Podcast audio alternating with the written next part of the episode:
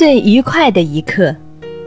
玛格丽在一家百货公司买东西，刚踏上向下移动的自动扶梯时，她便注意到梯边站着一个六十多岁的老妇人。她的表情告诉玛格丽，她心里非常害怕。要我帮忙吗？玛格丽转身问。老妇人点点头。等玛格丽回到她身边时，老妇人却改变了主意。嗯嗯，我恐怕不行。我可以扶着您。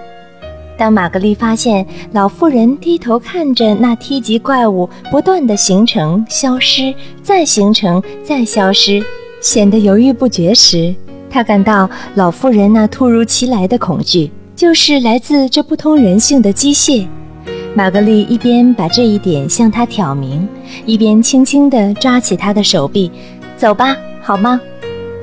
开始，老妇人还有点恐惧。但当自动扶梯载着他们向下移动时，她略微松弛了一点。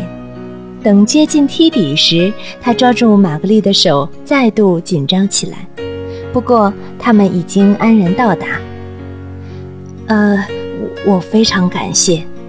老妇人的声音微微有些颤抖。没什么，玛格丽说，能替您效劳，再好不过了。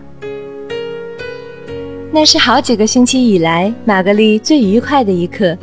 她在帮助那位老妇人时，觉得自己是一个心灵纯洁、健全的人。这个故事告诉我们：真诚地去帮助别人，最终受益的是你自己。所以在别人需要帮助的时候，请伸出你的友善之手吧。